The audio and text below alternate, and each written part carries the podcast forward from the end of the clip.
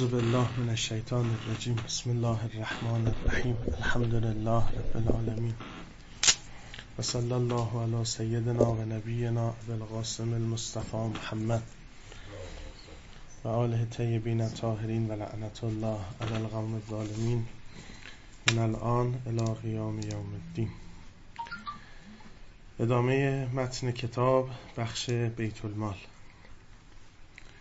از ابتدای جوانی و از زمانی که خودم را شناختم به حق الناس و بیت المال بسیار اهمیت می دادم. پدرم خیلی به من توصیه می کرد که مراقب بیت المال باش.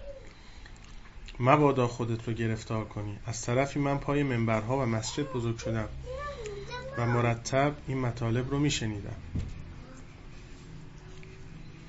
لذا وقتی در سپاه مشغول به کار شدم سعی می کردم در ساعاتی که در محل کار حضور دارم به کار شخصی مشغول نشوم. اگه در طی روز کار شخصی داشتم و یا تماس تلفنی شخصی داشتم به همون میزان و کمی بیشتر اضافه کاری بدون حقوق انجام می‌دادم که مشکلی ایجاد نشه. با خودم می‌گفتم حقوق کمتر ببرم و حلال باشه خیلی بهتره. از طرفی تو محل کارم هم تلاش می‌کردم که کارهای مراجعین رو به دقت و با رضایت انجام بدم این موارد رو در نامه عملم می‌دیدم. جوان پشت میز به من گفت خدا رو شکر کن که بیت المال برگردن نداری. وگرنه باید رضایت همه مردم ایران رو کسب می‌کردی.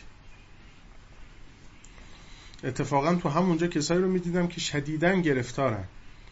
گرفتار رضایت همه مردم گرفتار بیت المال اینم بار دیگه اشاره کنم که بعد زمان و مکان اونجا وجود نداشت. یعنی به راحتی می‌تونستم کسایی رو که قبل از من فوت کردن ببینم یا کسایی رو که بعد از من قرار بود بیان ببینم. یا اگه کسی رو می‌دیدم لازم به صحبت نبود به راحتی میفهمیدم که چه مشکلی داره. یک باره و در یک لحظه می‌شد تمام این موارد رو فهمید. که اینو چند باری توضیح دادیم و معلومه که این بعد زمان و مکان و اینها به چه من چقدر افرادی رو دیدم که با اختلاس و دزدی از بیت المال به اون طرف اومده بودن و حالا باید از همه مردم این کشور حتی اونا که بعدها به دنیا میان حلالیت میطلبیدن. اما توی یکی از صفحات این کتاب قطور یه مطلبی برای من نوشته بود که خیلی وحشت کردم. یادم افتاد که یکی از سربازا در زمان پایان خدمت چند جلد کتاب خاطرات شهدا به واحد ما آورد. و گذاشت رو تاخچه و گفت اینا باشه اینجا تا سربازایی که بعدن میان تو ساعات بیکاری استفاده کنن. کتاب های خوبی بود.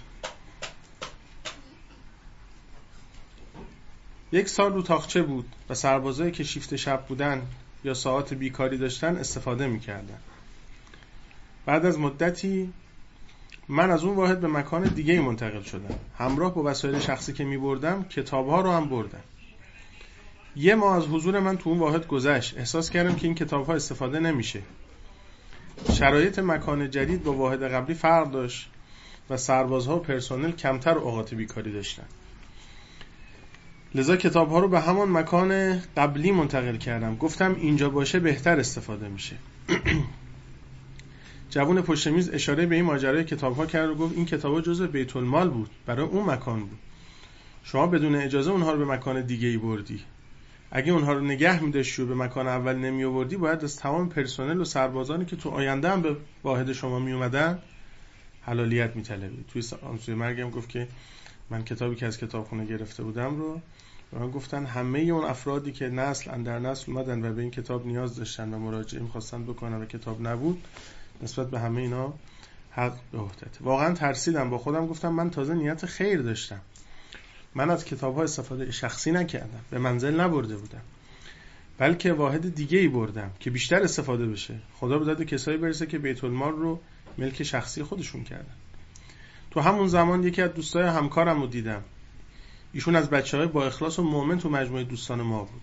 اون مبلغ قابل توجهی رو از فرمانده خودش به عنوان تنخواه گرفته بود تا برخی از اقلام رو برای واحد خودشون خریداری کنه. اما این مبلغ رو به جای قرار دادن در کمد اداره تو جیب خودش گذاشت. او روز بعد در اثر یک سانحه رانندگی درگذشت.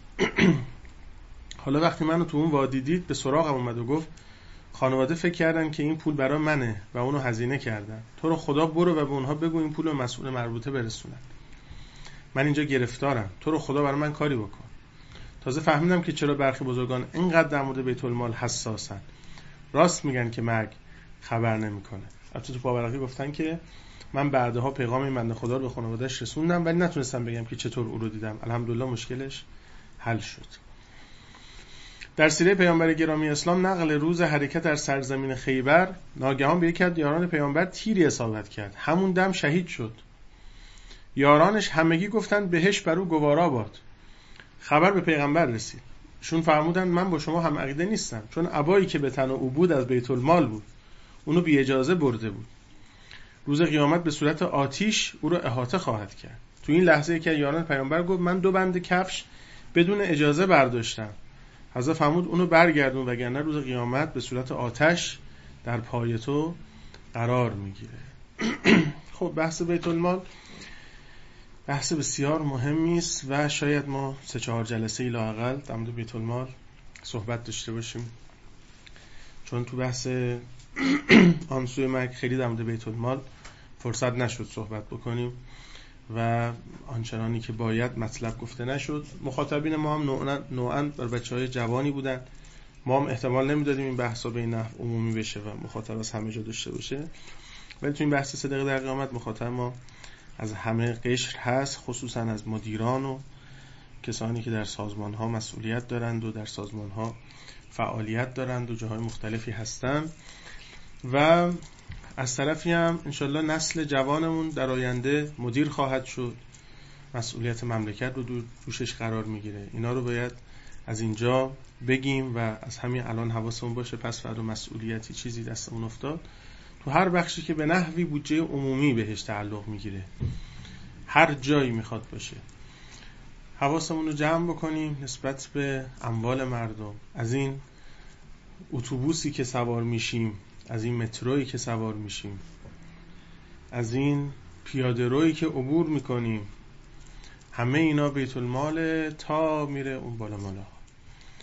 خب مسئله بیت المال خیلی مسئله حساس و سختی است و با حقوق همه مردم هم سر و کار داره. و خیلی هم مطلب و روایت اینجا داریم خصوصا در سیره امیرالمومنین علیه السلام و دوران حکومت امیرالمومنین که بنده روایت فراوانی رو اووردم همینا رو اگه بخوام بخونم و نکات رو بخوام عرض بکنم سه چهار جلسه لاقل وقت می‌بره که نوع مواجهه اهل بیت و بزرگان با بحث بیت المال به چه نحو بوده.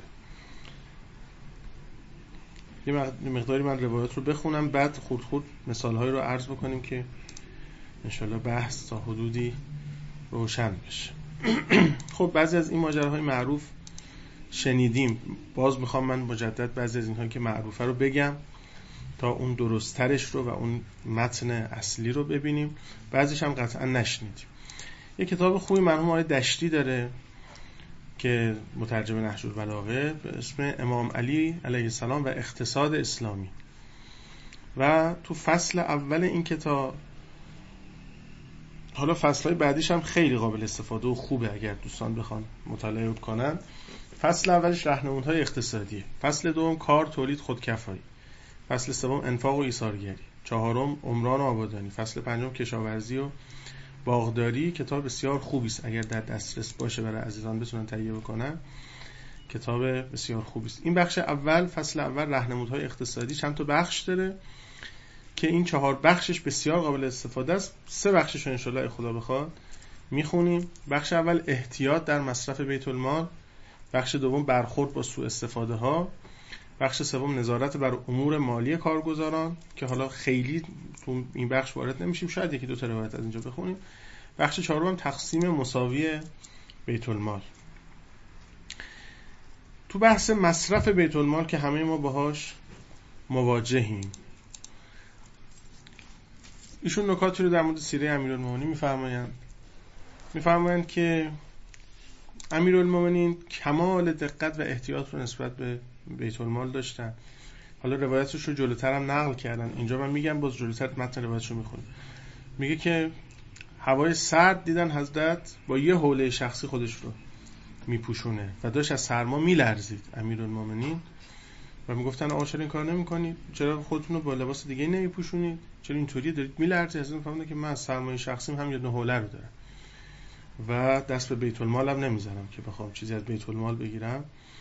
لذا این لرزش رو به خودشون وارد می‌کردن تا استفاده از بیت المال نکنن. و این هم باز هست که شمشیرشون رو میفروختن تو دوران حکومتشون تا اموراتشون از بیت المال اداره نشه و تا جایی که میشه مخارجشون رو از زندگی خودشون حالا من روایت رو انشالله فردا اگه خدای متعال توفیق بده می‌خونم. اون حضرت داوود علیه السلام. حضرت داوود حاکم بود از بیت المال سهمیه داشت و به او پیام رسید از جانب خدا که اینی که از بیت المال روزی داری من خوشم نمیاد. برو برای خودت اشتغال داشته باش. تا جایی که میشه شغل دولتی انسان نداشته باشه. اگه شغل دولتی داره حقوق دولتی نداشته باشه. یه بحث مفصلی است انشالله عرض می‌کنم. بسیار مسئله خطرناکی است. آدم خودش آقای خودش باشه نوکر خودش باشه. خودش برای خودش درآمد داشته باشه و کسی در واقع از نسبت به مسئولیت نسبت به مال مردم نداشته باشه. شغل دولتی بالاخره لازمه. ولی تا جایی که میشه انسان خودش تولیدات داشته باشه. تازگی از دوستان که تو صدا و سیما مشغولیت دارن. همین بحث رو با مطرح می‌کردن در مورد اینکه خوب نیست انسان از بیت المال مصارف شخصی داشته باشه و حقوق بگیره بیت المال باشه و اینا. و ایشون گفت من با این الان کار صدا و سیما اینا دارم افتادم به خط تولید و کار این شکلی و یه سری فرم های خیلی جالبی رو به من نشون می‌داد با چوب مثلا یه سری کارا دارن می‌کنن و خلاصه دلالی هم خوب نیست انسان دلال هم خوب نیست باشه. تولید خوبه. لذا حضرت داوود رو هم با اینکه حاکم بود تو روایت فرمود که خدای متعال بهش فرمود که من خوشم نمیاد تو حقوق بگیره بیت المال. این روایت رو دو سه تا روایت فردای خدای متعال توفیق بده می‌خونم. و روایتی از امام کاظم علیه السلام تو این زمینه هست. و اینجا داره که حضرت داوود شروع کرد به زره بافی با اینکه حاکم بود ولی از راه زره بافی درآمد خودش رو حاصل می‌کرد و با همون زندگی می‌کرد. و این سیره قشنگی که بین علمای ما رایج بود خیلی ها اینطور بودن شهریه نمی‌گرفتن. شهریه بالاخره از بیت المال از سهمیه عمومی است. و این حالا این ورشه اون ورش هم بالاخره جنبه های بیت المال زیاده توی کارهای مختلف و با پول بیت المال اگه کسی بخواد کاری بکنه زندگیشو اداره بکنه اینها این مطلوبیت نداره در مرحله اول. چی چی میشه؟ نه یاران هدیه است. یاران هدیه حاکمیت به مردم اون چیز بیت المال نیست عمومی نیست. لذا از رهبری هم پرسیده بودن که آقا یارانه بهش خمس علاق میری یا نه؟ ایشون گفتن نه چون هدیه به حساب میاد بهش خمس علاق نمیره یک سال بمونه یارانه ها خمس بهش علاق نمیره حالا بحث خمس هم بحث مهمی است ان عرض می‌کنم. نمی‌خوام الان وارد بحث خمس بشم که بحث بسوزه. می‌خوام کلی در مورد بیت المال صحبت بکنیم. بعد آخرش برسیم به اینکه ما کجاها داریم تو بیت المال آسیب می‌زنیم. اونجا ان نکاتی رو عرض خواهم کرد.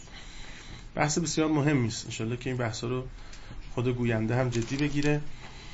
و تو زندگی ها ترتیب اثر بدیم به این بخش و فرهنگ بشه برای ما. فرهنگ بشه. من حالا باز بگم بعد مثال رو عرض می‌کنم ان تو روایتی داره که اولین شبهای خلافت امیرالمومنین بود. حضرت یه چراغی رو توی اتاق بیت المال روشن کرده بودن. مشغول محاسبات بودن. طلحه و زبیر وارد شدن. سلام کردن به امیرالمومنین. گفتن که با شما کار داریم. حضرت فرمودن کارتون عمومیه یا خصوصیه؟ مربوط به کل مردمه؟ کار سیاسیه در حاکمیته؟ یا در مورد شخص خودتونه؟ نگفتن نه در مورد شخص خودمون خصوصیه. میگه حضرت جلوشون یه چراغی از بیت المال روشن بود خاموش کردن یه چراغ دیگه روشن کردن. ازشون پرسیدن که چرا اینجوری می‌کنید؟ حضرت فهمیدن که این روغن این چراغی که روشن بود مال بیت المال بود. کار شما هم شخصیه. من نمی‌تونستم با روغن چراغ بیت المال این بسوزه برای اینکه کار شخصی شما را بیفته. این همین یه دونه روایت بسمونه برای اینکه بخوایم باش کار بکنیم. یه دنیا حرف توش. فرمودن این ولی از مال خودمه. هر مقدار که می‌خواید این از مسئله مسائل شخصیتون بگید این روشن باشه اشکالی نداره. یکی از اساتید ما میفهمون خدمت رهبر انقلاب بودیم. یه کسی اومد و یه درخواستی داشت. چکی می‌خواستن. یعنی گفتن آقا فلان چک رو شما امضا کنید بعد گفتن که آقا فهموندن که این برای شخص این طرفه یا برای اون مجموعه است. یعنی مسئله حالا تو شاید چک نبود چک نبود بله یه برگه و امضایی بود بله. گفتن که برای این شخص این طرفه یا برای این مجموعه است. بعد میگه که ایشون گفتش که برای شخص این طرف ما گفت یه خودکار دیگه برداشتند و با خودکار دیگه امضا کردن. گفتن این خودکار مال بیت المال بود اون یکی خودکار شخصی من خب ما اگه بخوایم مراعات بکنیم مسئله همینقدر سخته و ریزکاری زیاد داره. خب ما خیلی از ماها دانشجوهای در دانشگاه های دولتی هستیم. دانشگاه دولتی آدم برقش رو استفاده می‌کنه آبش رو استفاده می‌کنه چمنش رو استفاده می‌کنه وسایلش رو استفاده می‌کنه و اینم بیت الماله خب خیلی کار واقعا سخت میشه. یعنی اگه بخوایم تو برش بریم اینکه حالا مثلا از این برق من دارم استفاده می‌کنم و مثلا دارم با لپتاپم کار می‌کنم و کار منم هیچ ربطی به دانشگاه مثلا نداره. کار من کار شخصیه. اینجاها رو دیگه اگه آدم بخواد احتیاط بکنه پول این برقی که داره مصرف می‌کنه اینها رو مثلا خوبه که به بیت المال برگردونه هزینه هایی که بالاخره داره از بیت المال میشه برای این کاری که الان مصرف شخصی به حساب میاد. مثال بارزش باز همین ماشین های اداری و اینا که استفاده میشه برای کارها و حالا من یه کمی در مورد بیت المال ان نکات بگم. بعد یه سری مثال های واضح تر میگم که ببینیم چقدر کار گیر داره. خب اینجا حضرت از روغن بیت المال استفاده نکردن.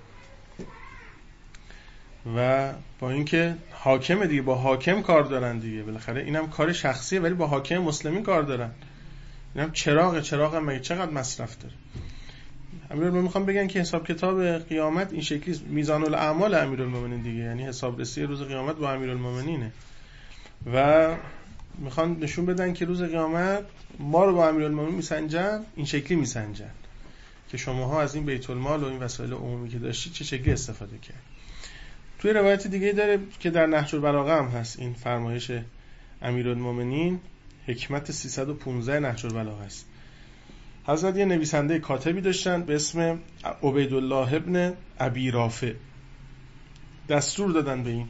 این کاتب در واقع تشکیلات امیرالمومنین بود. حضرت فرمودن الق دواتک.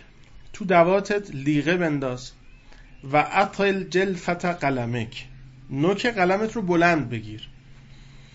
و فرج بین سطور. بین این خطا فاصله بنداز. و قرمت بین الحروف. حروف رو نزدیک به همدیگه بنویس. گفتن در مصرف بیت المال حضرت می‌خواست کاغذ زیاد مصرف نشه. حروف به هم نزدیکتر به این تایپیست خودشون که مثلا می‌خواست تایپ بکنه. شما ببینید تو بیت المال اینجاهاش محاسبه میشه که شما نصف این کاغذی که بیت المال چاپ کردی سفید مونده. هدر دادین نصف کاغذ رو چی هدرش دادی؟ از بیت المال کاغذ چاپ کردی نامه زدی فلان کردی. این با نصف کاغذ کار راه میفته برای چی کاغذ کامل مصرف کردی؟ حالا ببینید دیگه این مصارف دیگه ای که داره میشه که اونا رو خدا به خیر کنه. یه روایت دیگه داره که اولین شب روزای خلافت شبهای خلافت امیرالمومنین. امرواس یه شب اومد پیش امیرالمومنین. وقت گرفت اومد منزل امیرالمومنین. اینو ابن شهر آشوب نقل می‌کنه امیرالمومنین داشتن دیوان بیت المال رو بررسی می‌کردن و امور جاری کشور اینا. امراس وارد شد گفت کار خصوصی دارن یه چراغی روشن بود با در واقع روغن بیت المال و حضرت این چراغ خاموش کردن شب مهتابی بود. چون کار دفتر دستکی هم نداشت. میگه حضرت چراغ خاموش کردن هیچ چراغی هم روشن نکرده. دخل علیه امر ابن آس لیلتا و هو فی بیت المال فتف از سراج و جلس فی زوء القمر. چراغ خاموش کرد زیر نور ماه نشست. کارتو بگو چراغ نمی‌خواد. خیلی عجیبه ها. که اگر ما مثلا یه حالا شما میرید الان بانک‌ها رو شبها برید ببینید. این چراغا روشن سیستم گرمایشی روشن سیستم سرمایشی روشن. با یکی از اساتید می‌رفتیم. توی محوطه‌ای بود. این دستگاه های ATM خود پرداز بود و جماعتی اونجا مشغول بودن. ولی خب مثلا شب کسی استفاده از این دستگاه خود پرداز نمی‌کرد. ایشون خیلی ناراحت شد. ایشون گفتش که بابا این دستگاه ام مسئولش کیه؟ بگید این دیگه مثلا ساعت 11 12 تا 4 5 صبح خاموشش کنه. همینجوری داره برق مصرف می‌کنه. یا لاقل از این چهار تا دستگاهی که روشنه یکیش روشن باشه. من نصف شب چند نفر کار بانکی این شکلی دارن؟ یکیش روشن باشه بس. این هم میشه همون مورد اسراف همون میشه اطلاف بیت المال آسیب زدن به بیت المال. برق مفت گیر اومده نفت مفت گیر اومده میفروشیم پولشو می‌گیریم می‌خوریم. این مدل حکومت ماست. این سیستمی که داریم باش زندگی می‌کنیم. عادت هم کردیم. با این پول بادآورده این ثروت بادآورده نفت و گاز زندگیمون داره میچرخه. و اصلا هم مراعات نسبت به اینکه ما داریم با این بیت المال چه می‌کنیم و با این مصرف ما چه اتفاقات داره میفته این گازی که داریم مصرف می‌کنیم این آبی که داریم مصرف می‌کنیم این برقی که داریم مصرف می‌کنیم بیش از حد نیازه. همینجور ماشین رو باش می‌گیریم میشوریم. این مگه سهم ماست؟ این مال بیت الماله میگه پولشو میدم.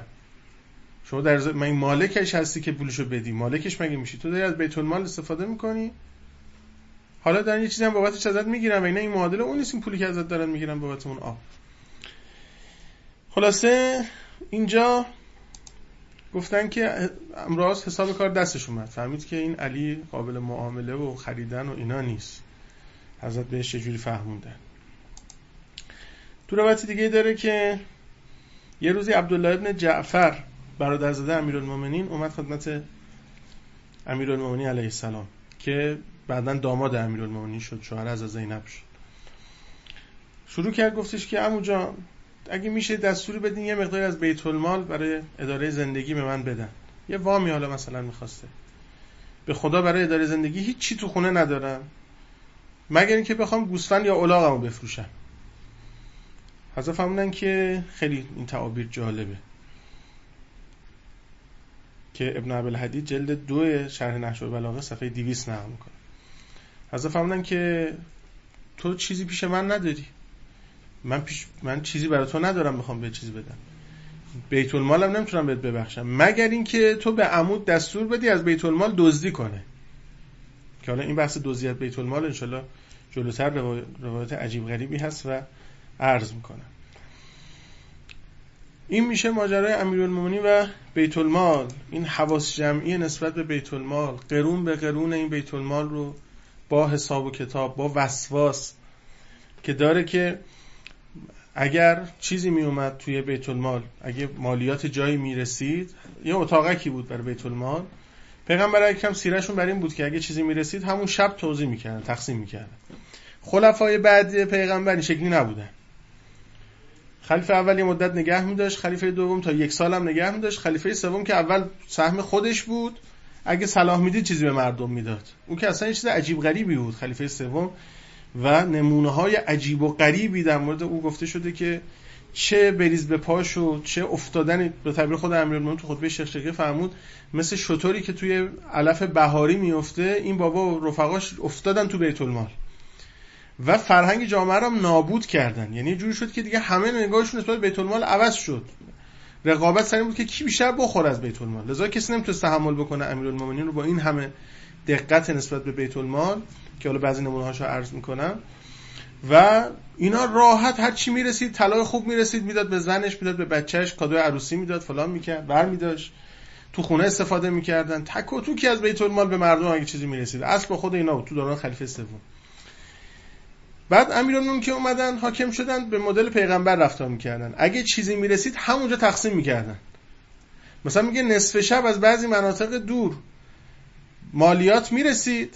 میگه حضرت در بیت المال باز می‌کردن همونجا تقسیم می‌کردن. می‌گفتن این این دفتر این چند طایفه همین الان تا صبح نشده میرید پخش می‌کنید بهشون میدین. بعد میگه اینا اومدن تقسیم کردن یه هفت نون مثلا بعدش اضافه مونده بود که تو را چند نفری داشتن میوردن اووردن. میگه حضرت دوباره اونم جدا تفکیک کردن. گفتن اینم بین این هفت قبیله این هفت نون هم بین این هفت قبیله تقسیم کنید یعنی یه جوری بود که صبح وقتی می‌شد یه پاپاسی توی بیت المال چیزی نبود. خالی خالی بعد دستور می‌داد این کفشو آب بپاشن و با این توش نماز خوندن. که خدا ببین من تو بیت المال هیچ چیو نگه نداشتم. هر چی رسید تقسیم کردم. البته این بخشش اینجور نیست که حالا بگیم ما بودجه نداشته باشیم و اینا. دوران امیرالمومنین با دوران الان ما فرق می‌کنه. اونجا مالیات دوره به دوره می‌رسید. بالاخره مثل الان نبود که بخوان سالیانه برنامه‌ریزی بکنن ردیف بودجه داشته باشه بررسی هایی که میشه فلان اینا. لذا این به این معنی که ما مثلا صندوق ذخیره ارزی نداشته باشیم بعد جایی مثلا خزانه نداشته باشیم توش پول نذاریم هرچی هست تو خالی کنیم. بحث اون دقت نسبت به بیت الماله این حق مردمه این امانته. اگه ما اینو واقعا بفهمیم که بابا این امانته اون وقت چند نفر برای ریاست و مسئولیت سر و دست میشکنن؟ خیلی باید کسی احمق باشه برای رئیس شدن سر و دست بشکنه. من مثال می‌زنم برای شما. شما فرض کنید که من بیام از, از یه کسی درخواست بکنم مثلا از همسایه درخواست بکنم که میشه این بچه 6 ماه تو من یه سال امانت بدی؟ تا حالا آدم عاقلی دیدید بره به کسی دیگه بگه این بچه 6 ماه تو من یه سال امانت بده. تا حالا آدم عاقلی دیدین که آب از دهنش راه بیفته که کسی بیاد بچه‌شو به این امانت بده. اگه کسی بیاد به من بگه آقا این بچه من یه شبانه رو توش شما امانت سفر دارید می‌برید با خودتون ببرید سفر دارید میرید کسی خوشحال میشه یا تنش میلرزه؟ میگه آقا خون دماغش بیاد این گم بشه این پاش چه جوری بشه دستش چه جوری بشه لقمش دیر بشه. من چی جواب اینا رو بدم؟ مسئولیت نسبت به بیت المال میلیون برابر این سخته. چون اینجا مسئولیت نسبت به یک نفره اونجا مسئولیت نسبت به 80 میلیون نفر نسبت به 100 میلیون نفر نسبت به چند میلیارد نفر. آدم عاقل پیدا نمیشه که سر و دست بشکونه برای اینکه رئیس بشه.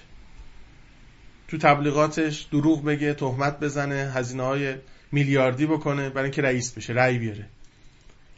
خب ما چیکار کنیم؟ بخاطر مملکت رئیس می‌خواد. آها. حالا باید بریم بگردیم. کسایی که از ریاست فرارین با اینکه شایستگی دارن فرار می‌کنن به زور و با التماس اینا رو بیاریم رئیس کنیم. اونی که با زور التماس می‌خواد رئیس بشه دروغ میگه که رئیس بمونه شالاتان بازی در میاره. هر هفته یه چیزی میگه هر تاریخی یه حرفی می‌زنه حرف امسالش با حرف پارسالش فرق می‌کنه حرف پارسالش با حرف چهار سال پیشش فرق می‌کنه. این آدمای فاسدی هن. این هم خودش میره جهنم هم مملکت می‌بره جهنم. این اصلا اعتقادی به چیزی نداره. ممتازترین آدم ها و با تقواترین آدم ها باید بیت المال دست اینا سپرد. مسئله بیت المال شوخی نیست. و هزینه کردن از بیت المال من چند تا مثال به شما بزنم بعد بود بیه روایات بخونیم. خب الان شما ببینید شبا داره تلویزیون سریال پخش می‌کنه. عموما این سریال ها رو با چه پولی می‌سازن؟ این اسپانسر شخصی که نداره که. یا با پول خود صدا و سیماست یا چهار تا نهاد دیگه ای اومدن اسپانسر اینا شد. در واقع این سریال و اون سریال با این دستمزدهای کلان و این هزینه های سنگین چند میلیاردی که یه سریال مثلا در 15 قسمتی ساخته میشه این از پول کیه؟ از پول من و شماست از پول بیت المال. از پول اون بچه یتیمه از پول اون خانواده محرومی است که داره کپر زندگی می‌کنه. پول ایناست دیگه. سهمی از سهام اینها رو پول همون نفت و فلان و اینا رو دادن سریال ساخته بشه خب حالا ما وسواس اون نسبت به اینا چقدره؟ اینا پول بابتش رفته پول بیت المال هم بابتش رفته.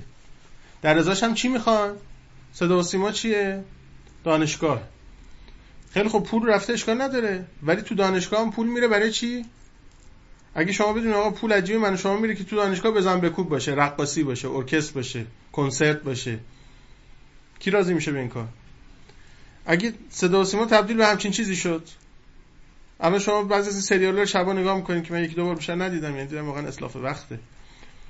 که مثلا یاد میده به شما این در تو مراسمی نشسته و این داره رول اون دختره رو می‌زنه و زید بازی اگه بلد نیستی یاد می‌گیری. کراش زدن و رول و فلان و این حرفایی که اصطلاحاتی که الان تو دانشگاه هست و جوونا خوب بلدن. اینا رو قشنگ شما پای تلویزیون یاد می‌گیری. وقت من منطقه محرومی رفته بودم. جنوب کرمان. اردو جهادی بود. بعد خیلی سال پیش. هنوز این واتساپ و فلان و اینا نیومده بود. گوشی های اندروید و اینا نبود اون دوران. یه نوجوان دبیرستانی شعر گفته بود. اومد پیش ما آقا این شعر رو گوش بده ببین خوبه چطور این. دیدم شعر عشق و عجیب غریبی گفته. بعد بهش گفتم که تو رمان زیاد می‌خونی؟ گفت نه بابا ما اینجا پول نداریم که رمان بخونیم چیزی نداریم که امکانات نداریم. گفتم که خب تو اینا رو کجا یاد گرفتی؟ گفت از سریال های تلویزیون. عشق و عاشقی رو این حرفا اینا که به هم می‌زنن و این کارا نه سریال تلویزیون یاد گرفت یعنی یه آدمی که اصلا تو جریان نیست تو ماجرا نیست خبرم نداره با این سریال ها قشنگ در جریان قرار می‌گیره یاد می‌گیره انواع اقسام کلمات و انواع اقسام ماجراها رو. این هزینه بیت الماله اون وقت اگه من سکوت بکنم مثل اینه که توی یه اداره دارن بیت المال رو تلف می‌کنن حیف و میل می‌کنن من سکوت کردم. چه فرقی می‌کنه؟ نسبت به حیف و میل کردن بیت المال نباید سکوت کرد. یکی از مسئولیت هایی که ما مردم داریم و بابتش عقوبت میشیم. همینه که می‌بینیم الان و ساکت میشینیم. نسبت به حیف و میل هایی که در بیت المال صورت می‌گیره. مربی خارجی میارن خدا تو من پولش میدن. از بیت المال. هیچ چیزی هم نتیجه هم آید ما نمیشه. خیلی از اینا نصف کاره در میرن. ول می‌کنن پولشو اول می‌گیره بعد ول می‌کنه در میره. دست ما به هیچ جا بند نیست که بخوام بگیم خب اصلا کی گفت شما همچین مربی خارجی بیاری؟ کی گفت این همه هزینهش کنی؟ با پول کی؟ با چه حقی؟ با چه مجوزی؟ و نکته جالبش اینه میگن مردم می‌خوان. این خیلی درده. میگه مردم مربی خارجی می‌خوان. مردم خوششون میاد. مردم میگن هر چقدر شده پول فلان مربی کنید که بیاد اینجا مربیگری کنه. این واقعا کدوم مردمه؟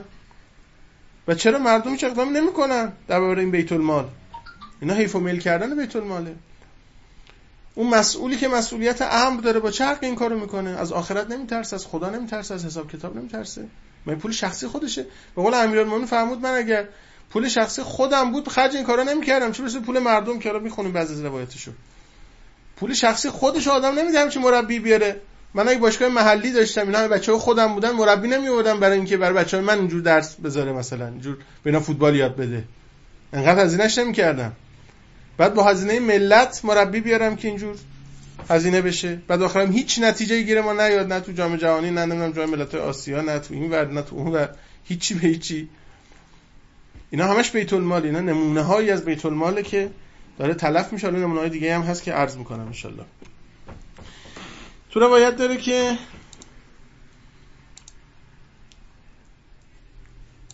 تو این بحث لباس که اول خوندم حالا روایتشو می‌خونم. ابوالمغیره میگه که امیرالمومنین دیدم از منزل بیرون اومد. پیراهن خشن درازی بر تنش بود و هر وقت آستین پیراهنش رو می‌کشید تا ناخونش می‌رسید. یعنی حضرت دنبال این نبودن یه لباس بپوشن که به اندازهشون باشه و فیتشون باشه و مرتب باشه و بعد آدم نگاه می‌کنه بعضی از این حضرات مسئول کسانی که بله حالا چند ساعت برای ریش وقت می‌ذارن و چقدر هزینه می‌کنند و و نمی‌دونم خدمت شما عرض کنم که طرف طلبه بوده مستجر بوده اول انقلاب تو فلان محل. توی خونه کوچیک. این توی سی چهل سال چه فعالیت اقتصادی داشته؟ همش هم که مسئول بوده. نهایت کاری هم که داشتین که استاد دانشگاه بوده. با حقوق دانشگاه به قول خودش زندگی کرده. و چطور شده که رفته بالا شهر مثلا یه خونه چند صد متری خریده که هر کدومش هر متری فلان قدر قیمتشه. این چطور اینطوری میشه؟ من نمی‌دونم واقعا. سواله. یعنی باید ما قانع بشیم. ارث بهش رسیده. که اینطور شده. مثلا از نزدیکان او کسی فعالیت اقتصادی داشته. چه می‌دونم مثلا یه کسی اومده به او هدیه داده که این خودش واویلاست اون بابا رو بهش می‌گفتن شما از شهرام جزایری پول گرفتی؟ گو آره من شهرام برام برام فرقی نمی‌کنه. هر کی پول می‌داد می‌گرفتم. رسما ما تو تلویزیون گفت که بعدم دیدیم کارش به چه جهنمی کشید. خب یعنی هر کی هدیه به آدم بده بعد امیرالمومنین فرمود که طرف گفت من هدیه بهم دادن. مسئول بود. حالا نام تو نهج البلاغه است. ان فرصت بشه می‌خونم. حضرت فرمودن تو اگه خونه بابات بودی کسی نگات هم می‌کرد که بخوام بهت هدیه بدن. آشا چشم ابرود بودن که بهت هدیه دادن.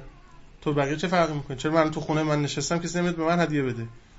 بچه به تو مسئول دولتی به تو مسئول قوه قضاییه به تو مسئول امنیتی به تو مسئول فلانجا به تو چی هدیه دادن؟ همینجوری آقا خونه مال تو این زمین مال تو این ماشین مال تو به چه حالا می‌بینیم امیرالمومنین با این هدایا چه برخوردی می‌کردن. نه همش بیت الماله. این پول نون تو رو داره میده برای اینکه از اعتبار تو بعدا یه جای هزینه بکنه. الان رفیق میشید بعدا با هزینه کنی براش. و این مرز خیلی باریکه. یکی از سختترین بخش های زندگی این بخش مربوط به بیت الماله.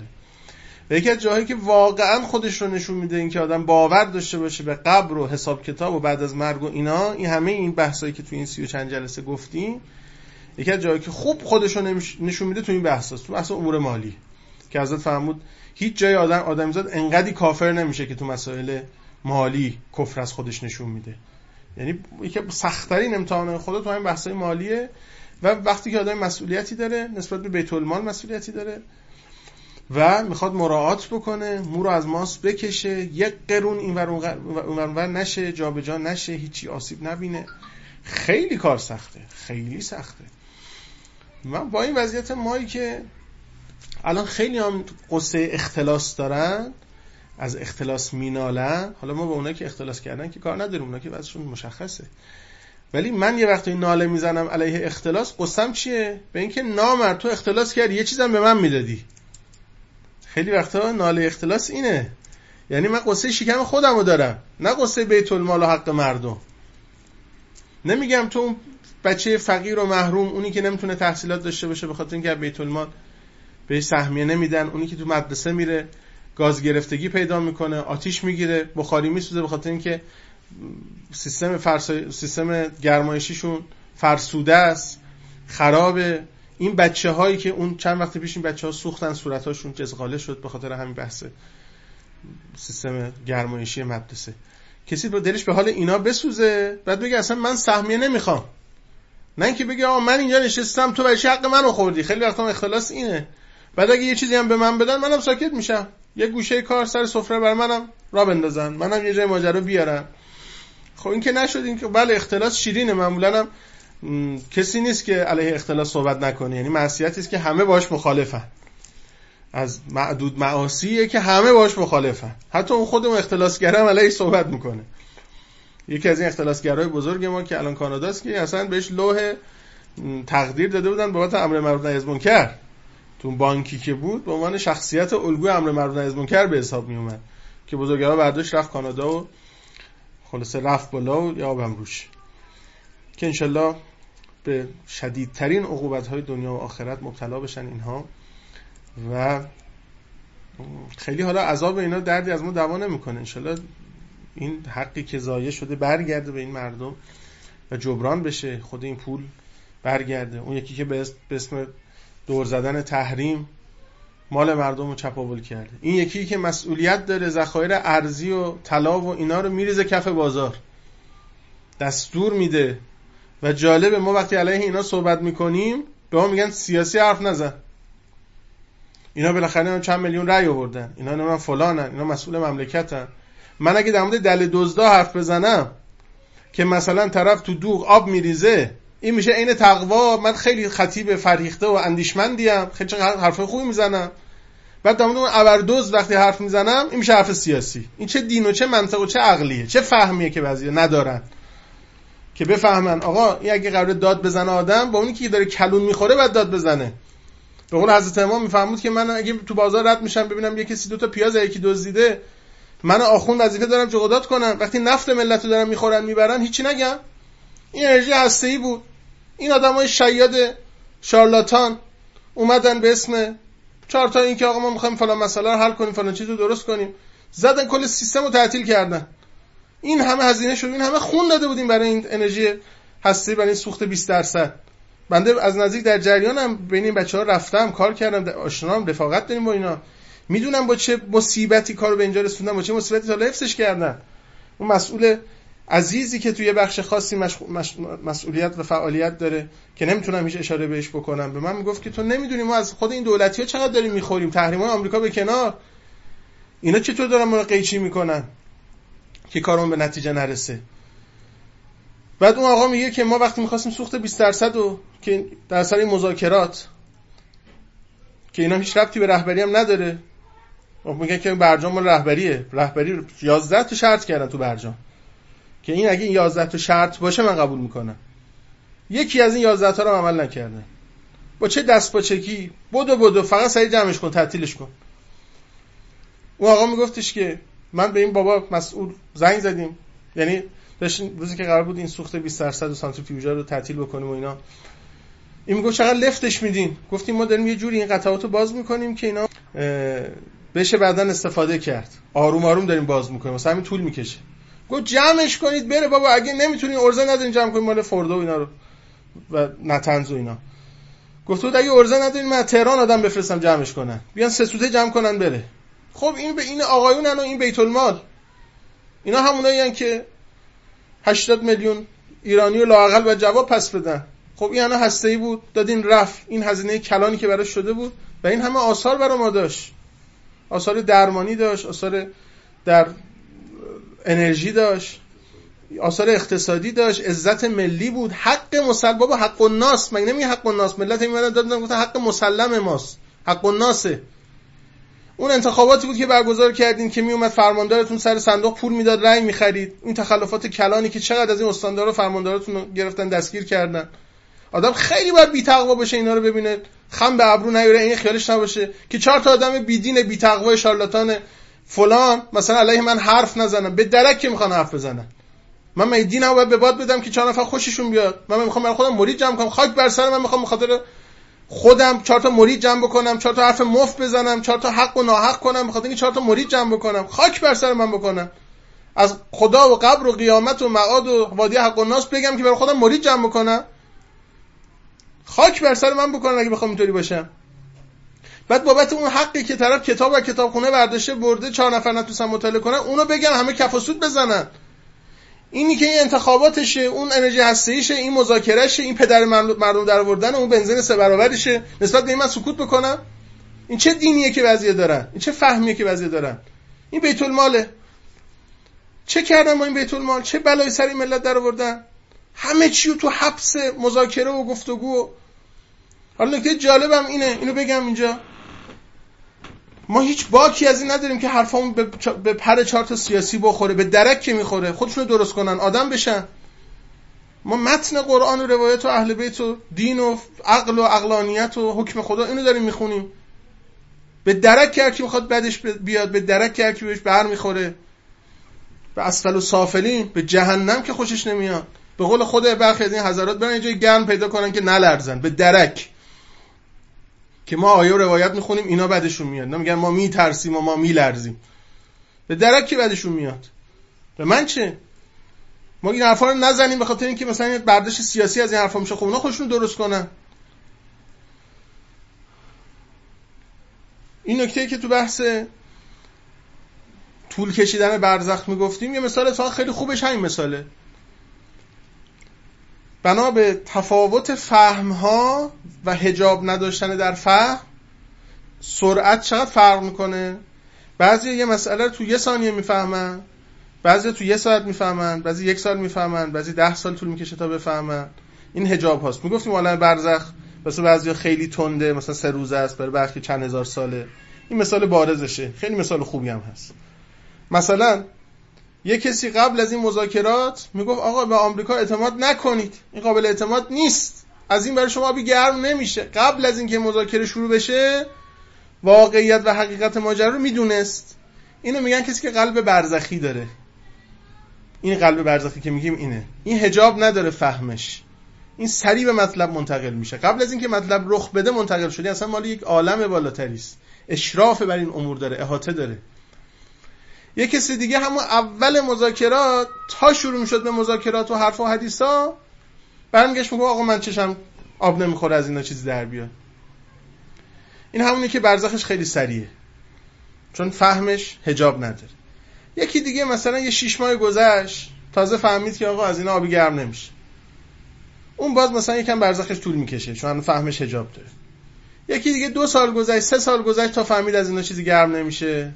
اینم بالاخره یه برزخی داره چون فهمش هنوز حجاب داره. طول می‌کشه تا بفهمه. برزخش هم طول می‌کشه. یه کسی دیگه آقا صد هزار سال صد میلیون سال هم که بگذره نمی‌فهمه. کلا حالیش نمیشه. اینا همونه که مال جهنم ذاته. اینا تا ابد حالیشون نمیشه. این هجاب رسوخ کرده در قلب. از مرکز در هجابه هیچ روزنه فهمی در اون نمونده. بعضی از این حضرات بعد از شهادت حاج قاسم سلیمانی رسما موضوع گرفتن گفتن الان وقت مذاکره است. خب این چطور می‌خواد بفهمه؟ این مسائل به این بدیهی به این واضحی رو نمی‌فهمه. هر چقدر طول بکشه برزخش اینا برزخشون بسیار طولانیه. اگه تازه نجات پیدا بکنن از این برزخ بسیار طولانی. تازه این برزخ نسبت به فهم اوست. برزخ نسبت به عواقب اعمال و آثار اعمال و این آثاری که تو جامعه پیدا شده و این کارگر روزمزدی که حقوقش یک سوم شده. تا چند وقت قبل مثلا در ماه سه میلیون درآمد داشته. با اون سه میلیون قدرت خرید سه میلیون تومن چیز داشته. الان حقوقش سه میلیونه بلکه کمتر به خاطر رکود و مسائل این شکلی. و قدرت خریدش در حد یک میلیونه. یعنی برعکس باید بگیم. باید بگیم که حالا بره 9 میلیون هزینه کنه. اینجوری بگیم. یک سوم شده این شکلی میشه. یعنی حالا 9 میلیون باید هزینه کنه با 3 میلیون درآمدش. اگه می‌خواد همون چیزایی که قبلا با 3 میلیون می‌خرید بخره تورم وقتی که اینجوری میشه درآمد یک سوم میشه. یعنی انگار الان 3 میلیونش براش یک میلیون تومن ارزش داره. از اون طرف با 3 میلیونش بعد 9 میلیون جنس بخره. چون سه برابر شده. حالا اینا به اینا حق و ناس نیست اینا بیت المال نیست اینا پدر مردم در آوردن نیست. نکته اینه که یه وقت یه فشاری ما هممون داریم کار می‌کنیم زحمت می‌کشیم هر چی داریم داریم می‌ذاریم و تو فشاریم. هر کی وظیفه‌شو داره انجام میده و باز بالاخره بله پیغمبرم مشکلات اقتصادی دورانشون بود امیرالمومنین مشکلات اقتصادی بود شبه ابی طالب هم بود. ولی یه وقت آدم داره متن حق و عمل می‌کنه می‌بینه می‌فهمه. یه وقت داره انکار می‌کنه به رو نمیاره دل نمیسوزونه کار نمی‌کنه تنبلی به خرج میده. همش دنبال یه راه های دیگه میگرده که به زحمت نیفته به کار نیفته. اگر نگیم اینا مزدوریه اگر نگیم اینا خیانته باید اسمشو بذاریم نفهمی. این در حجاب محضه. این فهم فهم در حجابه. اینا میشه بخش از حق الناس سکوت در برابر اینا حق الناسه جناب ابوذر آدم فهمیده ای بود. تو ماجرای خلیفه سوم نسبت به همین آقای عثمانی که اسم آوردیم بس که ایشون داد و قال کرد. تبعیدش کردن ربزه. بعد وقتی که می‌خواستن تبعیدش بکنن امیر المومنین و امام حسن امام حسین اومدن به بدرقه او.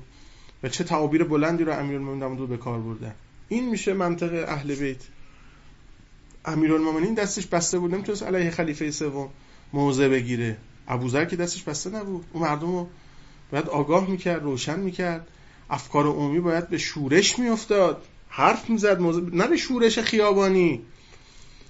نه اینجور که بیان کف خیابان بریزن بزنن در داغون می‌کنن همه چیزو. جنگ خیابانی بشه و درگیری بشه و ناامنی بشه و نه افکار عمومی مطالبه بکنه. آقا این چیکار داری می‌کنی تو؟ فلان کار چی شد؟ فلان مسئله چی شد؟ نسبت به بانک مطالعه بکنه که آقا این چه وضع بانکداریه؟ نسبت به تولید نسبت به اقتصاد نسبت به اشتغال نسبت به خیلی مسائل نظارت بکنه. الان تو همین بودجه که دارن می نویسن هر سال شما می‌بینید بودجه این ورش آب میره اون ورش اضافه میشه. اون جایی که مثلا باید بره و یک کارایی برای مردم داره هی داره بودجه کم میشه. بعد میگه که به صدا و سیما میگه اگه فلان رفتار رو از خود نشون ندی یا فلان رفتار رو نشون بدی من بهت بودجه نمیدم. مثلا از این به بعد باید بسته خبری در مورد فلان مسئول و مثلا ما خودمون بدیم همونی که ما میگیم رو تو پخش کنی و بعد فلان برنامه باید مثلا زنده پخش نشه و در این صورت من بودجه میدم. شما غلط می‌کنین که اینجوری بودجه می‌دید. مگه پول عمتونه که این شکلی بودجه می‌دید؟ مگه از قبل ننتون بهتون پول رسیده که اینجور بودجه میدین. این پول مردم این حق مردم حق الناس این بیت الماله. غلط می‌کنین که سلیقه برخورد می‌کنین غلط می‌کنین هوای نفستون رو وارد می‌کنین. شهر حرفه مگه؟ و نکته جالبش اینه که الان من حرفا می‌زنم میشم تندرو. گور پدر اون اعتدالی که با این حرفا می‌خواد نابود بشه. تندروتر از امیرالمومنین داشتیم که می‌خواست دست برادرشو بسوزونه. بابت سه کیلو گندم برادر نابینا که اونم رو بیاره آخر به معاویه.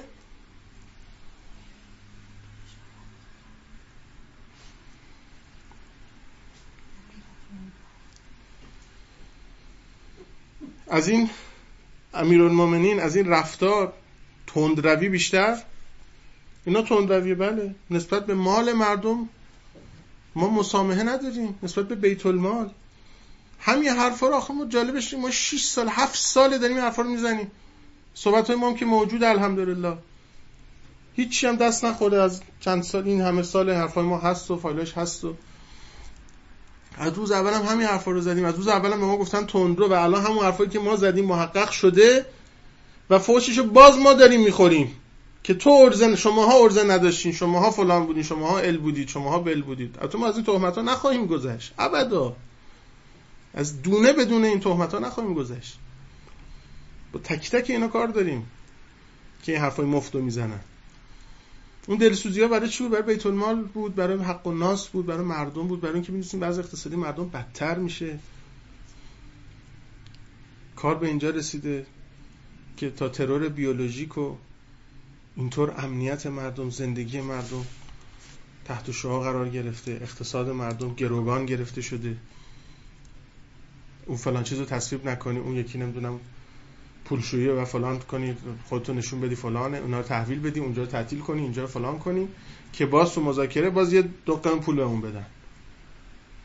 بیان مثلا چه می‌دونم در ازای نفت به ما مثلا غذا بدن. فلان کار کنن. خب مسیر که از اول روشن بوده. شما که زدین ده جا رو زدین پکوندین نابود کردین. یکیش واضح بود همین هسته و مسته اینا بود که جلو چشم ملت بود. واقعا اگه آدم ساکت بشینه در برابر این معاصی این شریکه. شکی توش نیست. اینجا سکوت. عین خیانته همون شعاری که قبلا می‌دادن اول انقلاب سکوت سکوت هر مسلمان خیانت است به قرآن. هر کی که جایگاهی داره حرف از او شنیده میشه اعتباری داره باید حرف بزنه. مثلا ابوذر باید برخورد بکنه. این با بیت المال دارن چه می‌کنن؟ با بیت المال نه یعنی فقط که آقا مثلا استخر فلان بخش نمی‌دونم مثلا نهاد فلان جا رو فلان قد هزینه می‌کنن که تعمیر بشه نوسازی بشه. اینا فقط نیستا. هرچند اینا هم هست. مشکل خیلی گنده تر از ایناست اینجور کسافت کاری که تو بیت المال میشه که طبیعی است. خیلی هم مصادیق اینجوری داره که نمی‌خوام وارد اوناش بشم. بحث سر اینه که تو شیوه حاکمیت تو شیوه برنامه ریزی مثلا اومدن بنزین رو سه برابر کردن که فلان قد کسری بودجه جبران بشه. اونقدری که دنبال بودن برای اینکه کسری بودجه جبران بشه با اون ماجراهای اختشاشات بعد از گرون شدن بنزین یه حدی خیلی بیش از اونی که قرار بود با این سه برابر کردن بنزین آید ما بشه بابت خسارت هایی که به این بانک ها و فروشگاه ها و اینا وارد شد به ما خسارت وارد شد. اینا حق و ناس نیست اینا بیت المال نیست. آدم عاقل نمی‌فهمه شما نصف شب وقتی یه چیزی رو که انقدر حیاتیه برای مردم و همه زندگی رو تحت پوشش قرار میده. اینجور یهویی گرون می‌کنی مردم تو شوک اقتصادی قرار میده مملکت میریزه به هم. امنیت روانی مردم امنیت سیاسی اقتصادی اجتماعی کف خیابون شلوغ میشه به هم میریزه فلان میشه. مردم الان ظرفیت اینجور شوکی ندارن فشار شکل اینا همش بیت المال اینا همش حق الناسه. چطور میشه آدم سکوت بکنه من ببینم یکی جلوی چشم واسه دست می‌کنه تو جیبه و نگاه کنم لبخند بزنم بگم ببین من معتدلم. من نه با تو هم نه با اونم. من می‌دونی من سیاسی نیستم. این مال فلان حزبه داره دست می‌کنه تو جیب فلان حزبیه. من مال هیچ کدوم نیستم. تو به درد لای جرز می‌خوری بله. تو اصلا انسان نیستی که بخوای معتدل باشی. گاو گوسفند وقتی جلوشون دزدی میشه همینجور با مثلا نگاه می‌کنه. اصلا درکی نداره. اون که انسانه می‌تونه سکوت بکنه. بعد دست تو جیب یه نفر بردن آدم سکوت نمی‌کنه. دست تو جیب یک ملت بردن جیب یک ملت رو آتیش زدن سرمایه یه ملت رو نابود کردن اقتصاد اقتصادی یه خانواده فلج میشه دارایی یه خانواده باد میره. آدم نمی‌تونه تحمل بکنه. اقتصادی یه مملکت. هزار تومن شده دیویست تومن. شما به قیمت پراید هفتاد میلیون تومن پولشه. یه پراید هفتاد میلیون تومن. از این درد آدم نباید بمیره. این ماشینایی که تا ده سال پیش مثلا با چل تومن شما بهترین ماشین روز دنیا می‌تونستی بخری تو این مملکت ما. الان نصف یه پراید رو بهت نمیدن در پنجرهش رو بهت نمیدن به چل میلیون. پرید 20 سال پیش رو بری پیدا کنی با 40 تومن بتونی تهیه کنی. اینا بیت المال نیست اینا حق الناس نیست. اینا درد نداره. اینجا سکوت رضایت پذیرفتن به رو نیاوردن اعتراض نکردن همش تایید کار. خب حالا اعتراض با چه شکلی کنیم؟ فوش بکشیم همه رو. این اعتراضه؟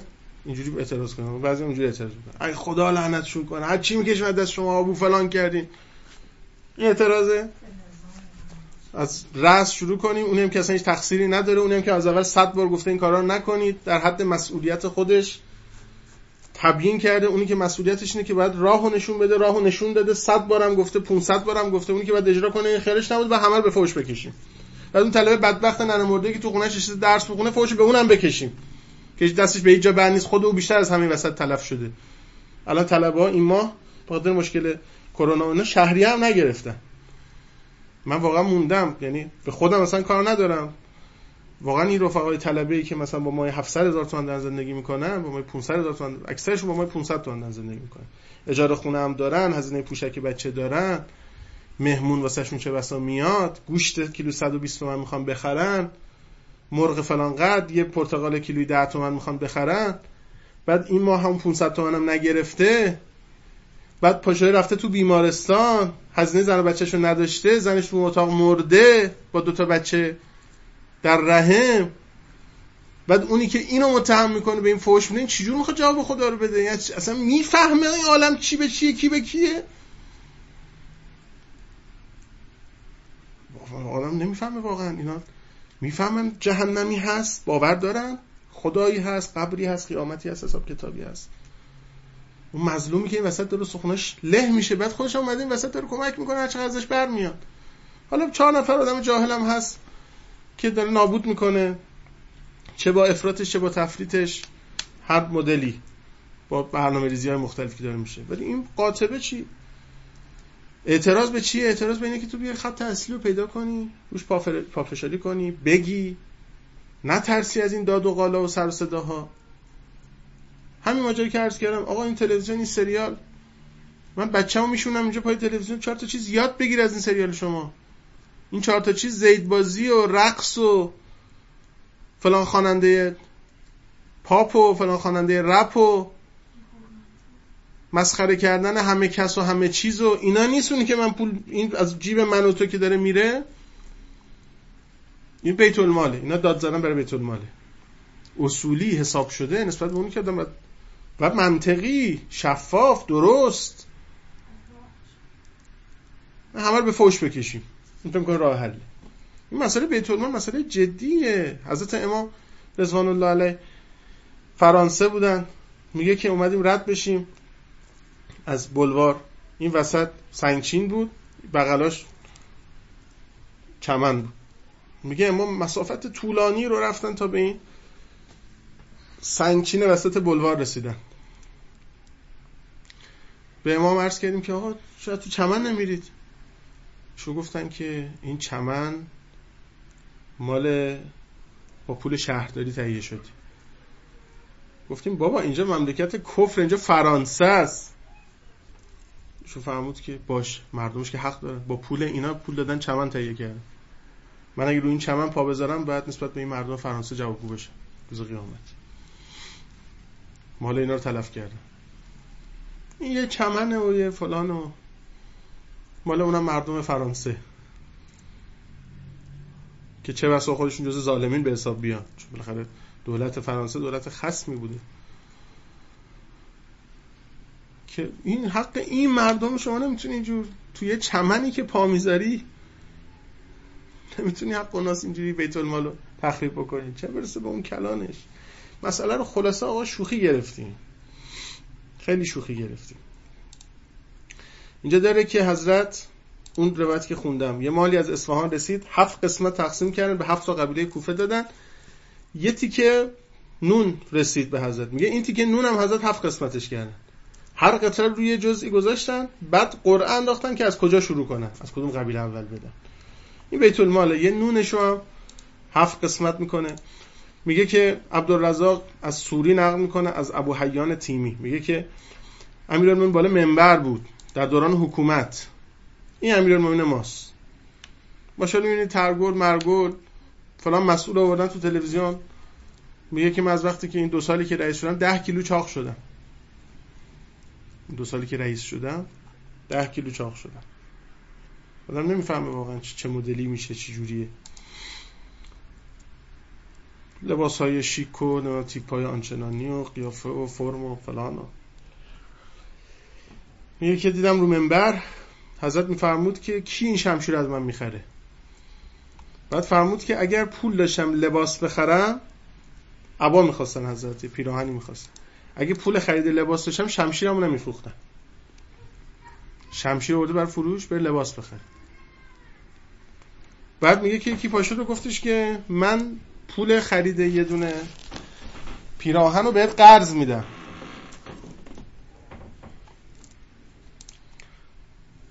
که قرض گرفتن حاکم مملکت رئیس جمهور مملکت. شما فرض کن توی جلسه مثلا سخنی عمومی اعلام بکنه بگه که مثلا من اینو آوردم از خونه آوردم اینو بفروشم.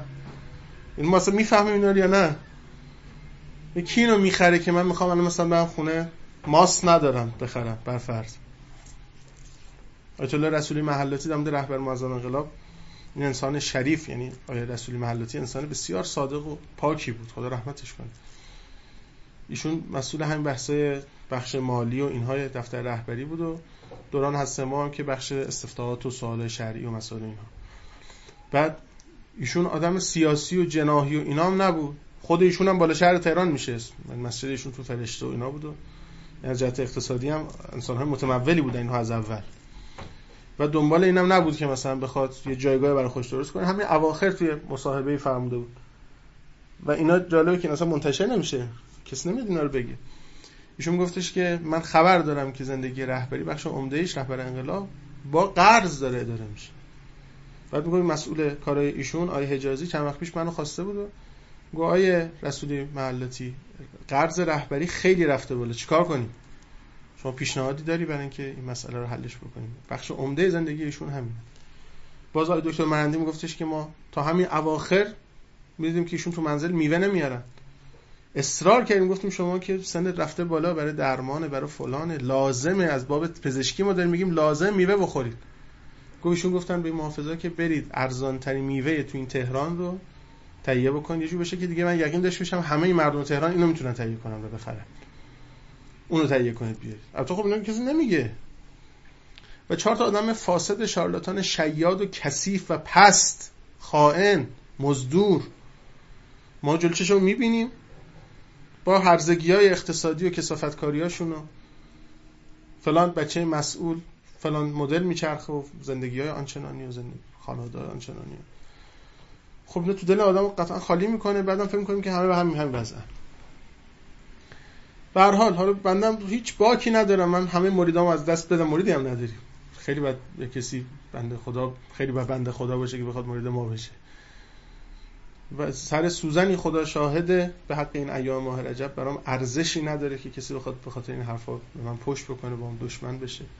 سر سوزنی پشیزی برای من ارزش نداره کسی بخواد در سر این حرفا جذب بشه دفع بشه. اونی که مهمه حق ما پیشگاه حق تعالی خواهیم رفت و باید بریم.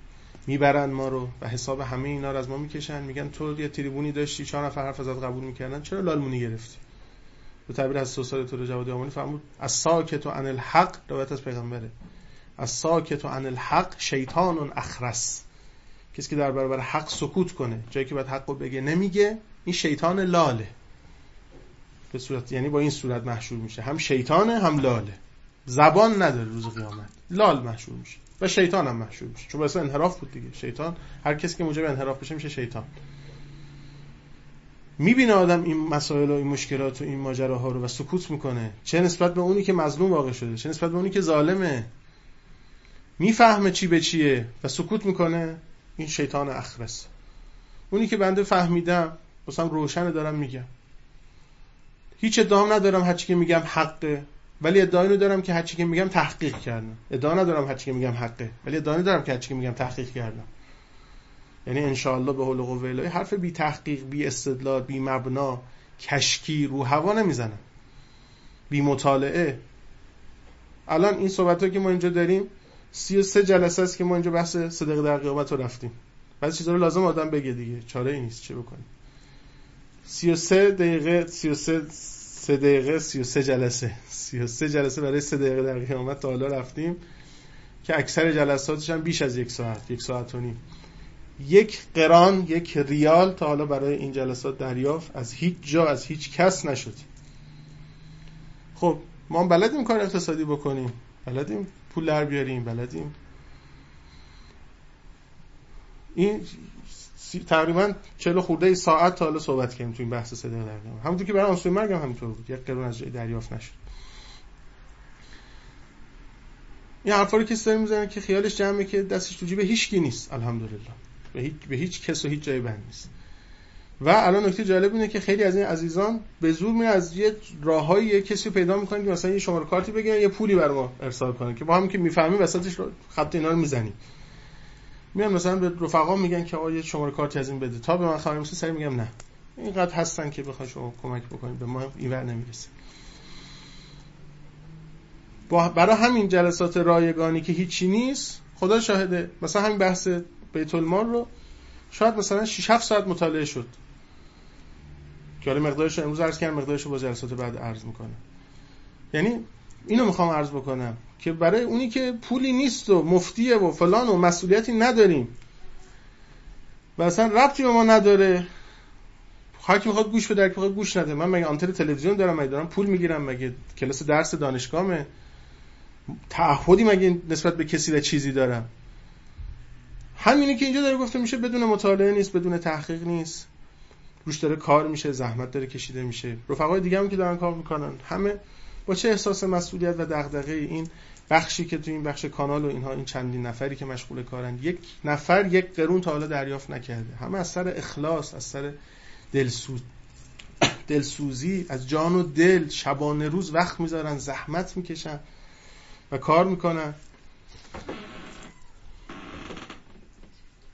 و هیچ توقعی از هیچ کسی هیچ جایی هم نیست. البته تهمت زیاده الحمدلله. تهمت زیاده. خیلی حرف هم پشت ما هم پشت رفقامون هم پشت کلا سنفمون.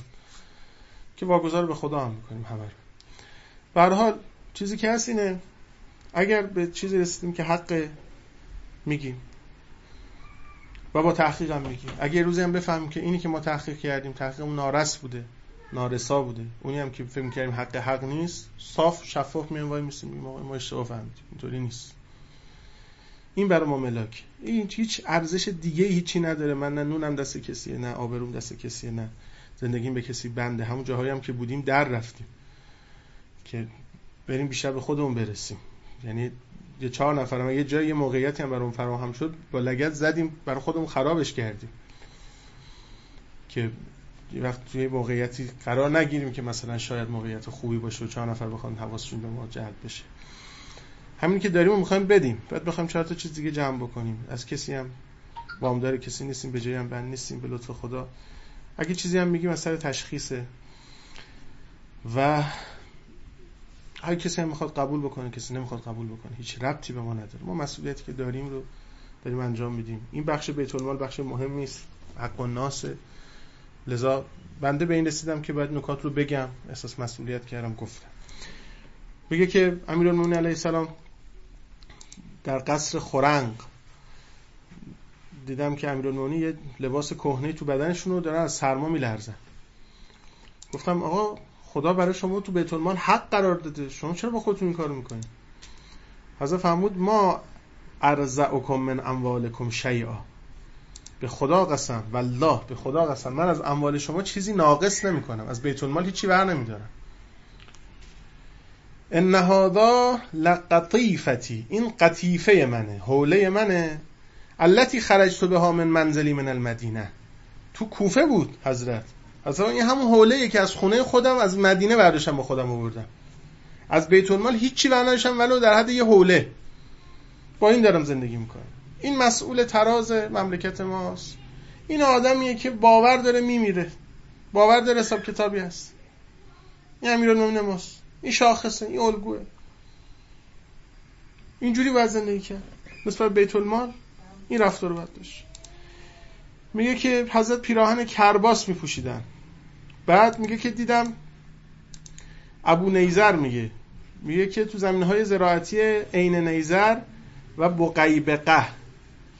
دو تا زمین زراعتی متعلق به امیرالمومنین بود و دیدم که حضرت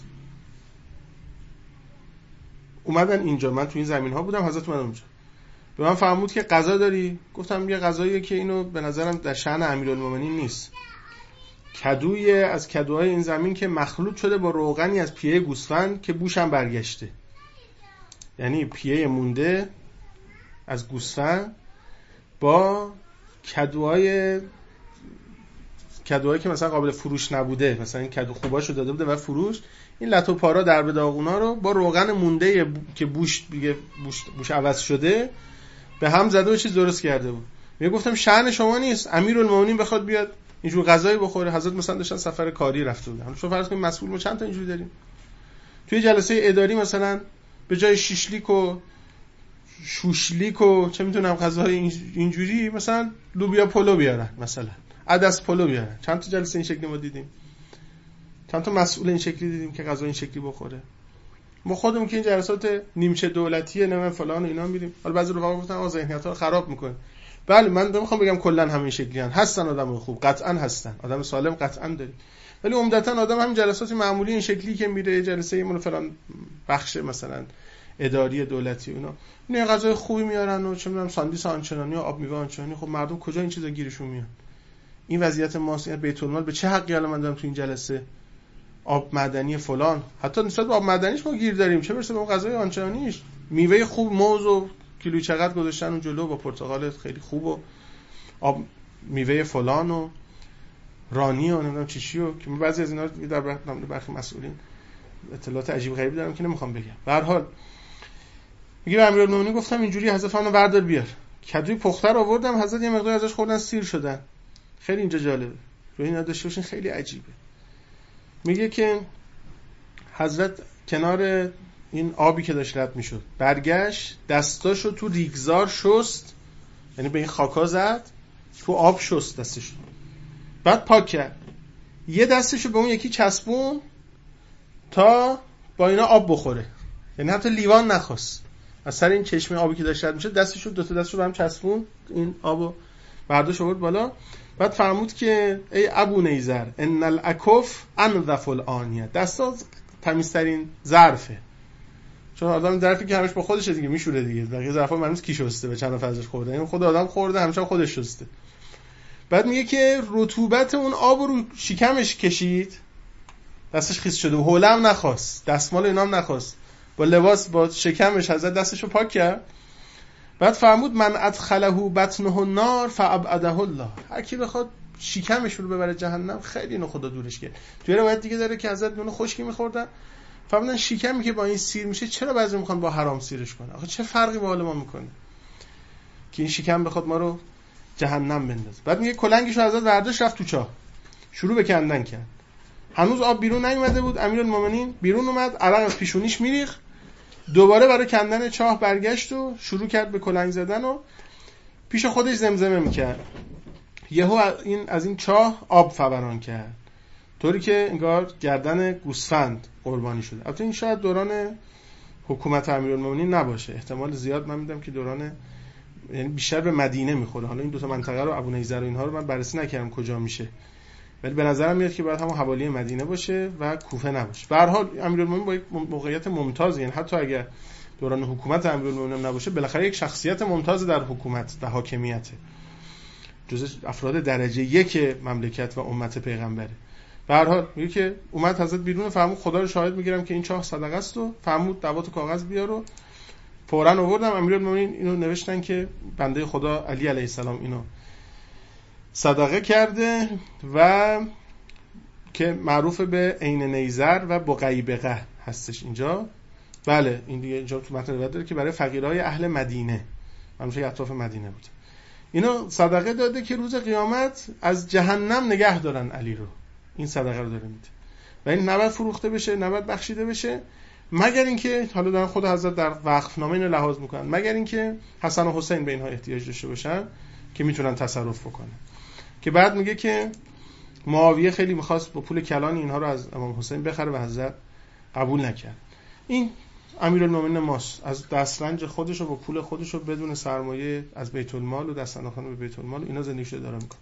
حالا روایت دیگه هم داره. میگه که قنبر که تو منزل امیرالمومنین کار می‌کرد می‌دید که هر چی میارن امیرالمومنین میده به مسلمین. اموال مسلمونا رو عادلانه تقسیم می‌کنه از بیت المال. چیزی برای خودش بر نمیداره ذخیره نمی‌کنه. دلش سوخت. تو یه فرصتی یه مقداری از این ظرفای طلا و نقره رو با یه کیسه جمع می‌کرد و اینا رو پنهان می‌کرد. که هر وقت لازم شد اینو بده به امیرالمومنین. هارون میگه که یه روز قنبر به امیرالمومنین گفت که امیرالمومنین پاشو با من بیا من چیزی برای شما کنار گذاشتم. یه امیرالمومنین پا شدن و با امیرالمومنین رفتیم. قنبر یه کیسه پر طلا و نقره آورد و گفت دیدم هر چی میارن شما تقسیم می‌کنید برای خود چیزی بر نمیداری. اینا رو پنهان کردم برای شما. مثلا فهمی که از تو رو درواسی وای میستن مثلا. روش نمیشه امیر چیزی برداره. میگه من بغلا گذاشتم. آقا دیگه من که ببینم شما سهمیه داری یا بیت المال خودم اینا برای سوا کردم. میگه حضرت فرمودن که دوست داشتم. به جای این اموال آتیش زیادی خونه میبردم. و تو به من به جای اینا آتیش به من می‌دادی. بعد میگه همه اینا که من سوا کرده بودم باز دوباره برد تو بیت المال بین مسلمین تقسیم کرد. فرمود که به خدا قسم به اونی که جون من در دست اوست قسم که بابت خوب و بد این مؤاخذه میشه. هر چی که اینجا هست خوب و بد شما حساب کتاب داره بعد میگه که تو روایت دیگه داره که با سربازای اسلام با غنایم زیادی از یمن به سمت مکه می اومدن نزدیک مکه امیرالمومنین یکی از اصحابشون رو گذاشتن جای خودشون رو سری اومدن سمت پیغمبر. امیرالمومنین که از کاروان دور شدن این سربازا یه سری لباس قیمتی از بیت المال در آوردن و بین خودشون تقسیم کردن پوشیدن. نزدیک مکه که شدن امیرالمومنین برگشت سمت کاروان چشمش افتاد به این لباسای قیمتی که تن اینا بود. خیلی ازت اعتراض کرد فهمیدن چرا این کاری کردید؟ اینا گفتن که می‌خواستیم با لباس خوب با لباس ترتمیز و قشنگ وارد مکه بشیم. حضرت فهمیدن که قبل از اینکه خدمت پیغمبر برسید همچین حقی مگه دارین که از غنایم چیزی بردارید و استفاده کنید تو غنایم؟ بعد دستور داد همه لباسا رو در آوردن بردن دادن بیت المال.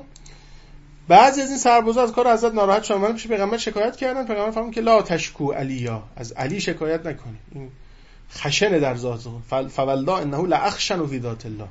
این در مورد مسائلی که ربط به خدا داره خیلی خشنه. نسبت به حق الناس نسبت به بیت المال و خیلی خشنه. خیلی از خودش خشونت نشون میده. جای دیگه داره که یه روز عید قربان یکی از دختران امیرالمومنین از ابو رافع که خزانه دار بیت المال بود اجازه گرفت یه گردنبند قیمتی از قنیمت های بسره رو به صورت آریه سه روز گرفت. بعد برگردون. امیرالمومنین وقتی متوجه گردن بند شدند اینجا به شدت ملامت کردن ابو رافع و بهش فرمودن که به بیت المال مسلمی خیانت می‌کنی؟ حالا به کی داده؟ به دختر امیرالمومنین داده. میگه که من از مال خودم ضمانت کردم ابو رافع گفت آقا من دادم از مال خودم دادم. حضرت فرمودن که همین الان برمیگردونی به بیت المال این مالو و دیگه هم تکرار نمی‌کنی کار اگه دخترم بدون اجازه برش میداشت الان که تو اینو دادی. اگه بدون اجازه برداشته بود دستشو قطع می‌کردم جلو همه. بعد به دخترش فرمود که مگه همه زنای مهاجر و انصار می‌تونن خودشون آرایش بکنن طلا و نقره داشته باشن از وسایل زینتی بیت المال استفاده کنن که تو برداشتی از این کارا می‌کنی باز جای دیگه داره که